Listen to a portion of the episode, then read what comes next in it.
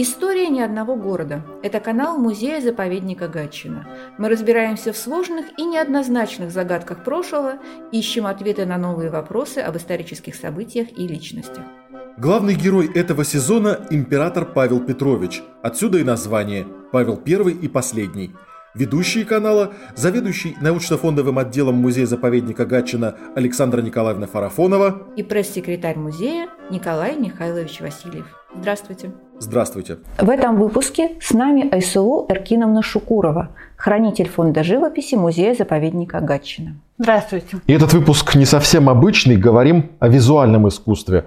Обсуждаем практически не глядя образ императора Павла I в живописи – Айсулу Иркиновна, это потому что Павлу Петровичу так повезло с количеством его портретов? Сначала мне бы казалось уместным сказать несколько слов о том, что вообще представляет из себя изображение человека в живописи и какую роль изображение человека, тем более человека из августейшей семьи, коронованной особы, играет в нашем восприятии. Сейчас э, люди вот в начале уже 21 века, они избалованы огромным количеством изображений, которые они видят вокруг. И нужно помнить, что то время, о котором мы сегодня говорим, это вторая половина XVIII века, любое изображение человека было, в общем, редкостью. Это было не просто картинка, которую видишь две секунды, потом забываешь. Нет, каждое изображение это было событие. И портрет должен был не только показать внешний образ, похож, не похож, но он должен был отвечать целой программе.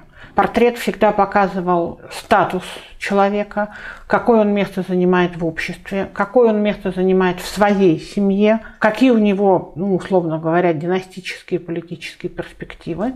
И вот эти небольшие, возможно, для неискушенного взгляда малозаметные подробности, они как раз формируют общий образ. Поэтому, я думаю, портреты Павла I, они имеют для истории нашей страны особенное значение, потому что нужно опять-таки помнить сложную историю России XVIII века.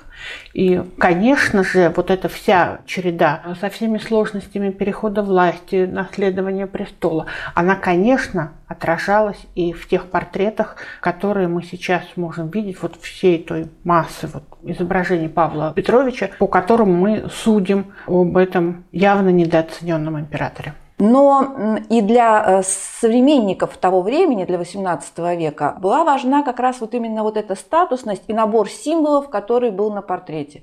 Причем очень часто это могли быть портреты копия с копией и еще раз с копией, и поэтому, естественно, к оригиналу они могли иметь э, очень мало отношений, потому что было принято, что практически во всех присутственных местах обязательно должен был находиться портрет императора. Естественно, э, далеко не все могли позволить себе э, заказать портрет у какого-то маститого мастера, у маститого живописца, заказывали у копиистов, копиисты копировали уже имеющиеся портреты, и э, если мы посмотрим сейчас на, многие портреты, которые находятся вот совсем вот в дальних каких-то картинных галереях, они очень часто угадываются, что это Павел, только вот по каким-то э, атрибутам, по типу изображений, который копировался многократно и уже не всегда имеет с ним много общего. Ну, художника обидеть может каждый, а он художник, он так видел. Они старались изобразить в первую очередь свое представление о императорской власти что императорская власть – это всегда статусность, это всегда некая роскошь, и это всегда некий набор а, символов. Нужно помнить еще о том, к вопросу о том, что художника обидеть может каждый, о том, что августейшие заказчики имели э, свои представления о прекрасном. И, э, например, широко известный случай, когда известный живописец э, Рослин писал портрет Екатерины II, который не понравилось, как он изобразил ее лицо. Она кто-то фыркнул вроде того, что это шведская кухарка, и не в чушь сумевшись, велела живописцу Шубину переписать ее лицо, сделать ее моложе, само собой. И с тех пор этот тип портрета Рослина Шубина, он копировался в самой императрице, он очень нравился. И поэтому представление о том, как сам августейший заказчик себя представлял в этом мире, тут, конечно, тоже. Он очень часто вмешивался в работу художника. Хорошо. Если исходить из того, что портрет это информация, какие данные могут быть заложены в портрет ребенка? Ведь Павла начали писать чуть ли не младенцем. Нужно помнить о том, что Павел Петрович был долгожданным законным ребенком в императорской семье. Это очень болезненный вопрос. Вопрос появления законного потомства в императорской семье тоже он все время находился в очень Э, таком подвешенном, я бы сказала, состоянии. И поэтому череда вот этих всех дворцовых переворотов, она делала вообще вопрос наследования очень таким зависящим от воли случая. Что касается Павла, то, конечно, он родился как будущий наследник. Его писали очень много. Он, конечно, изображался с лентой и звездой ордена Андрея Первозванного, который стал династической наградой и жаловался великим князьям при рождении. После у него появляется всегда орден Святой Анны, который был учрежден в честь его Дочь, бабушки. Дочери, да? дочери Петра, дочери Анны э, Петра I, царевны Анны Петровны, которая вот вышла замуж за Галштинского герцога. Эти портреты, они многочисленны. Что касается статуса Павла и появления его изображений уже после дворцового переворота, который возвел на престол Екатерину II, то здесь сначала у нас есть очень интересный, знаковый, я бы сказала, портрет. Он выставлялся несколько лет назад. У нас была специальная выставка одного экспоната, которая носила название «С великим прадедом сравнись». Это цитата из оды Ломоносова на рождение великого князя Павла Петровича. И э, здесь был выставлен портрет, написанный русским художником Антоном Лосенко, в очень такой неоднозначный, я бы сказала, момент, скорее всего, во время э, коронационных торжеств в Москве. Мы помним о том, что по многочисленным свидетельствам Москва очень осторожно отнеслась к э, новой императрице. И толпа, от которой она ожидала приветствия себе как государыни, она приветствовала Павла потому что люди воспринимали Павла как законного наследника престола, и, в общем-то, ожидание было то, что Екатерина будет просто регентом до совершеннолетия своего сына. И в этом портрете Павла Петровича можно тоже прочитать целую программу политическую, потому что маленький князь в кафтане, расшитом с лентой ордена Андрея Первозванного, он держит в руках гравюру с изображением Петра I. И рядом на столике лежит книга Самуэля Пуффендорфа, которая повествует о том, как должен себя вести воистину просвещенный, гуманный правитель. То есть, еще раз повторюсь, это целая программа. Екатерине нужно было в сознании своих новых подданных провозгласить себя преемницей политики Петра I. И ей нужно было каким-то образом как бы уничтожить все, что было между ними, между Петром и ей, хотя она не являлась, строго говоря, членом семьи Романовых, не только по своему мужу. И поэтому вот это вот постоянное подчеркивание преемства своего с Петром Великим, оно было для Екатерины очень важно. И этот портрет действительно можно рассматривать как своего рода политическую программу Екатерины. И надо сказать, что в будущем, когда уже вот эта вот острая необходимость утверждения себя на престоле прошла, это отразилось, в свою очередь, и на портретах наследника. Мы постепенно всякое визуальное упоминание о его царском происхождении, не сказать, чтобы сходит на нет, но оно перестается подчеркиваться. Сохраняется лента ордена Андрея Первозванного, но фактически мы больше никаких признаков принадлежности именно к царской семье мы на этих портретах не видим. И более того, я бы сказала, что чем старше он становился, особенно когда он достиг совершеннолетия, у него иногда пропадает даже лента ордена Андрея Первозванного, потому что в этот момент он уже не просто наследник престола, он конкурент ныне царствующей императрицы. Поэтому ее портреты, они были необычайно парадными, там наличествовало огромное количество, вот вся символика XVIII века для портретов ее была характерна. Она сравнивалась там и с Минервой, богиней мудрости, там было множество-множество самых разных символов, которые подчеркивали ее статус. Павел же на этих портретах очень часто выглядит именно как частное лицо. Если же это все-таки парадный портрет, то там чаще всего подчеркивался его чин генерала-адмирала, потому что он э, фактически с детства он был назначен генералом-адмиралом. В какой-то степени это тоже была такая вот взаимосвязь с его великим прадедом, который был родоначальником, можно сказать, русского флота. И он очень часто изображался, у него в руках обычно была подзорная труба э, на фоне моря. иногда в мундире э, генерал-адмирала, иногда просто в кафтане и камзоле. Но вот постепенно даже об этом перестают вспоминать в портретах. И если вспомнить, например, его портреты вот в уже времени где-то путешествия, когда в 1781-82 годах Павел Петрович с Марией Федоровной, своей супругой, путешествовали по Европе, то это просто уже портреты частных лиц. Да, они очень богатые, это видно, что это знатные вельможи, но не более того. Знаменитый портрет, где он с супругой и детьми. Да, и это тоже. То есть это семейная жизнь. Опять же, э, здесь подчеркивается то, что они с супругой выполнили свое предназначение. Они создали вот этот вот задел на будущее. У них родилось много детей, это, в общем-то, было то, чего от них прежде всего ждала императрица Екатерина II.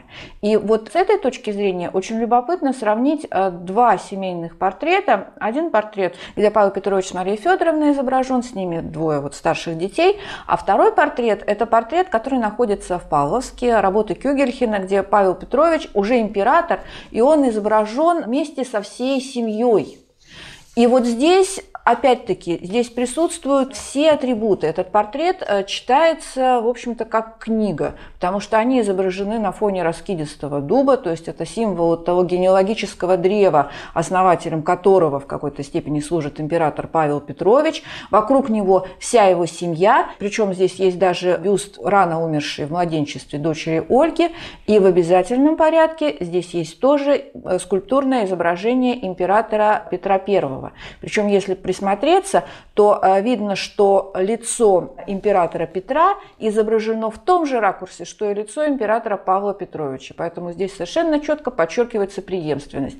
А великий князь Александр Павлович, сын Павла I, то есть это продолжатель рода, он еще и опирается э, о постамент, на котором стоит э, вот этот скульптурный портрет Петра I. То есть тоже полностью подчеркивается преемственность. Здесь каждая деталь, она, в общем-то, здесь важна. Даже то, что две старшие дочери, они как бы изображены чуть в стороне, это опять-таки намекает на то, что они э, являлись своего рода представительницами российского императорского дома в других европейских домах, куда они выдавались замуж. То есть каждый портрет, по сути, это вот такой вот рассказ повествовательный. И люди того времени, они умели этот рассказ прочесть.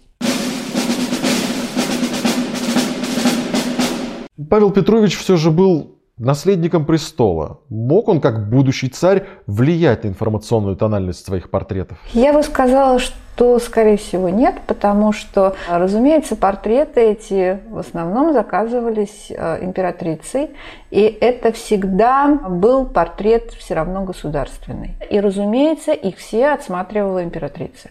И она же сама определяла, хороший этот портрет или нет, и она всегда высказывалась об этом. Айслу Ракиновна, а что такое хороший портрет Павла, по мнению его матери, Екатерины II? Вообще мы должны опять помнить, что мы смотрим в определенной степени на Павла глазами Екатерины II. И, э, в общем-то, вот эта вот репутация Павла как человека неуравновешенного, неспособного править, с дурным характером, уродливого в конце концов, в основном источником такого рода отношений к нему была, как это не покажется чудовищным в наше время, его собственная мать. Потому что все равно, как бы то ни было, Павел был ей конкурентом. И поэтому для восприятия его современниками, придворным кругом прежде всего, оно, конечно, задавалось отношениям императрицы. И когда Павел с Марией Федоровной инкогнито поехали в Европу, мы видим там совершенно другие описания Павла Петровича. Его находят э, молодым человеком, хорошо сложенным, пусть невысокого роста, э, изящным, остроумным, очень стремящимся к образованию. И в общем-то, вот того вот безумца уродливого, которого мы видим по описанию соотечественников, нет. То есть, получается, портреты, которые были заказаны матерью Павла, императрицей Екатериной, это были элементы политической борьбы? Сейчас бы это назвали черным пиаром. Вот как раз один из современников, который встретил Павла Петровича во Франции, вот он писал о том, что э, действительно о нем говорили, э, что он не слишком красив, но при этом, когда он увидел его воочию, он написал следующее – Преждевременный слух о некрасивой наружности графа, имеется в виду графа Северного, да, под этим именем они путешествовали, послужил ему в пользу. Его нашли далеко не столь дурным, как было разгласили. Впрочем, все некрасивое сглаживается выражением доброты на царском лице. И очень многие писали о том, что у императора были очень живые глаза, и именно вот его настроение, был ли он в гневе, э, был ли он в добродушном настроении, оно очень много придавало его лицу. Поэтому настолько разные вообще сохранились совершенно воспоминания. Вообще очень интересно проследить, как описывали его внешность совершенно разные мемуаристы, начиная с детских лет. Понятно, что это сказывалось, естественно, и на портретах, что на портретах очень часто внешность приукрашивалась. И, э, кстати, многие очень о юном Павле Петровиче говорили, что он был э, даже красив. И вот, например, одно из самых ранних – это 1768 год. То есть императору было на тот момент 14 лет. Он был подростком. Причем, э, что важно, записал его английский врач Томас Димсдаль. Росту среднего, Имеет прекрасные черты лица и очень хорошо сложен. Его телосложение нежное, что происходит, как я полагаю, от сильной любви к нему и излишних о нем попечений. Несмотря на то, он очень ловок, силен и крепок, приветлив, весел и очень рассудителен, что нетрудно заметить из его разговоров, в которых очень много остроумия. Вообще про него, в принципе, говорили, что он был человеком очень остроумным. Но со временем вот это вот восприятие несколько изменяется, и в некоторых воспоминаниях а особенно в воспоминаниях, которые были написаны уже после смерти императора, естественно, на которых наложилась вот эта вот его трагическая кончина, особенно тех людей, которые, может быть, в этом еще и поучаствовали, то его внешность называется откровенно безобразную. Хотя, если вспомнить как раз вот о путешествии, в котором был Павел Петрович, и в котором его как раз описали, это, наверное, самое, пожалуй, нейтральное, наверное, самое правдивое описание. Они признавали, что он не был особенно красив, но у великого князя есть все, чем привлечь к себе особь противоположного пола. Не будучи высокого роста, он приятен лицом, прекрасно сложен и приятен в разговорах и манерах. Об этом писали современники. Очень часто его описание как человека с откровенно безобразной внешностью, оно касается не портретов, а оно касается именно словесного описания. Например, э, о нем писали, что он был даже безобразен. Э, и его описание, как, например, вот у Леонтьева, «Сей государь был малого роста и не более двух аршин и четырех вершков. Чувствуя сие, он всегда вытягивался и при походке никогда не сгибал ног, а поднимая их, как бы маршируя, ставил на каблук, отчего при ходьбе и стучал крепко ногами. Даже вот в этих словах есть такой достаточно явный, совершенно негативный оттенок. Но в итоге Павел дождался трона, стал императором, и, в принципе, портреты ему не нужно было уже ни с кем согласовывать. Что-то изменилось в этот момент? Да, безусловно. И э, портреты его уже императорского периода, они, конечно, уже носят совершенно другой характер. Но надо сказать, что у Павла все-таки было очень четкое чувство иерархии. И интересно, что на самом, наверное, удачном портрете, который стал образцом потом и для памятника на плацу Гатчинского дворца, это портрет кисти художника Щукина, этот портрет предельно лаконичен. И Павел на нем изображен в мундире Преображенского полка, без регалий императорской власти, то есть без короны, без скипетра, без державы. То есть он как бы преподносит э, себя, свой образ именно как человека на службе, человека служивого. И тем самым, кстати, тем же самым преображенским мундиром он опять подчеркивает свою преданность памяти э, прадеда, поскольку все-таки Преображенский полк это было любимое детище Петра Первого. И вот эта вот сама по себе сдержанность образа, видимо, она импонировала самому Павлу, поскольку вот эта вот его помазанность, его императорский статус уже не нуждался в том, чтобы изображать себя со всеми блестящими атрибутами. А ведь э, не случайно Павел I для своей тронной, нижней тронной в Гатчинском дворце в качестве фона тронного места избрал именно портрет Петра I на коне кисти Жувене. И я надеюсь, что когда у нас будут проведены реставрационные работы в комнатах Павла I, мы сможем увидеть и этот портрет на его историческом месте. Мы помним о том, что вот это вот само использование портрета его прадеда, которая демонстрировала именно законность что Павел был именно законный наследник, он сделал в пику Екатерине II, у которой фоном для ее тронного места, как правило, было ее собственное изображение на коне в Преображенском мундире, то есть буквально в момент дворцового переворота. И с другой стороны, другая часть его уже императорских портретов – это портреты, связанные со статусом Павла как гроссмейстера Мальтийского ордена. Самый, наверное, один из э, известных портретов и известных в описаниях и в историографии – это портрет работы Сальваторе Тончи, как раз Павел в одеянии гроссмейстера Мальтийского ордена. Портрет этот приобрел такую весьма своеобразную коннотацию. Вот, наверное, Айсула Иркиновна, как хранитель живописи, э, сможет об этом рассказать, наверное, несколько лучше, потому что очень известное описание этого портрета, э, где говорится о том, что Павел представлен там практически безумным, корона сдвинута немножко на бок, но на это вполне могли наложиться совершенно такие сугубо практические моменты. Да, это известный портрет. И, кстати, вы, дорогие слушатели, если приедете к нам в Гатчину и посетите Приоратский дворец, то вы его увидите в экспозиции. Александр Николаевич Бенуа, известный искусствовед и музейный деятель, он писал, что этот портрет достоин целого исторического исследования. В общем-то, это правда. Наверное, каждый в нем видит то, что хочет видеть. Кто-то увидит безумного императора, кто-то увидит печального человека с большим грузом ответственности и служения.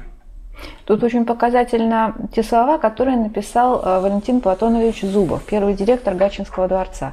Это был 1917 год, совершенно, в общем-то, ужасное время для дворца. Зубов в этот момент оставался практически один. Здесь э, кухонное каре было занято войсками, и он, сидя вот в этом пустом дворце, наблюдал, как за окнами кухонного каре мечутся тени пьяных солдат, и находился он как раз в помещении рядом с портретом Павла Петровича. И при этом нужно помнить, что Валентин Платонович был потомком того самого Зубова, который был цареубийцей. И вот он как раз в своих воспоминаниях и пишет – что над всем этим возвышался большой портрет Павла I работы Сальватора Тончи, последний писанный с императора. Он представлен в рост в одеждах великого магистра Мальтийского ордена, с короной на бекрень, с чертами, искаженными надвигающимся безумием. Безумие одного тогда, безумие множества сегодня, безумие, разлитое по всему пространству огромной империи. Что из него родится? Небытие или заря нового дня? То есть это откровенно уже вот такие вот именно личностное восприятие человека может быть совершенно не связанное с тем, что закладывал в портрет сам художник. А что касается надетой на бекрень короны, то Тончи был просто очень честным художником. Первая корона, мальтийская, которая была вручена Павлу, она была просто мала ему по размеру. Потом была изготовлена вторая, которая уже подходила. Но вот та вот маленькая корона, которая просто не налезала ему на голову, Тончи изобразил ее так, как это видел. Так что это его такой реализм. Надо сказать, что самому Павлу Петровичу портрет не очень нравился, как свидетельствуют какие-то апокрифы, но вроде как Павел сказал об этом портрете, что им хорошо пугать родственников и детей. Так что он был вполне человеком с чувством юмора и все про себя понимал. Не такое уж и чудовище получается? Но он вообще не был чудовищем. Еще один интересный портрет. Он без преувеличения украшает военный кабинет Николая I, сына Павла. Это картина Павел I со свитой. Появление этого портрета одна сплошная загадка, потому что нам фактически э, неизвестно об этом портрете ничего. И прежде всего мы не знаем, кто был заказчиком, поскольку известно, что художник э, Иоганн Батист Лампи младший, когда уезжал из Петербурга на родину, в Австрию, он оставил этот портрет в той квартире, которую он занимал у хозяйки. Видимо, ее звали вдова Май поскольку такое большое полотно явно, видимо, создавало ей проблемы, она пришла в Зимний дворец и предложила его купить. Николай I покупает этот портрет, несколько лет он находится в Зимнем дворце, а потом перевозит его в Гайчину, и фактически до 1941 года с небольшими перерывами этот портрет находится в большом военном кабинете Николая I. И в общем-то, это все. Портрет подписной, датирован 1802 годом. То есть уже после смерти императора? Но на самом деле трудно сказать, потому что это полотно большое, и э, его нельзя было написать за один-два месяца.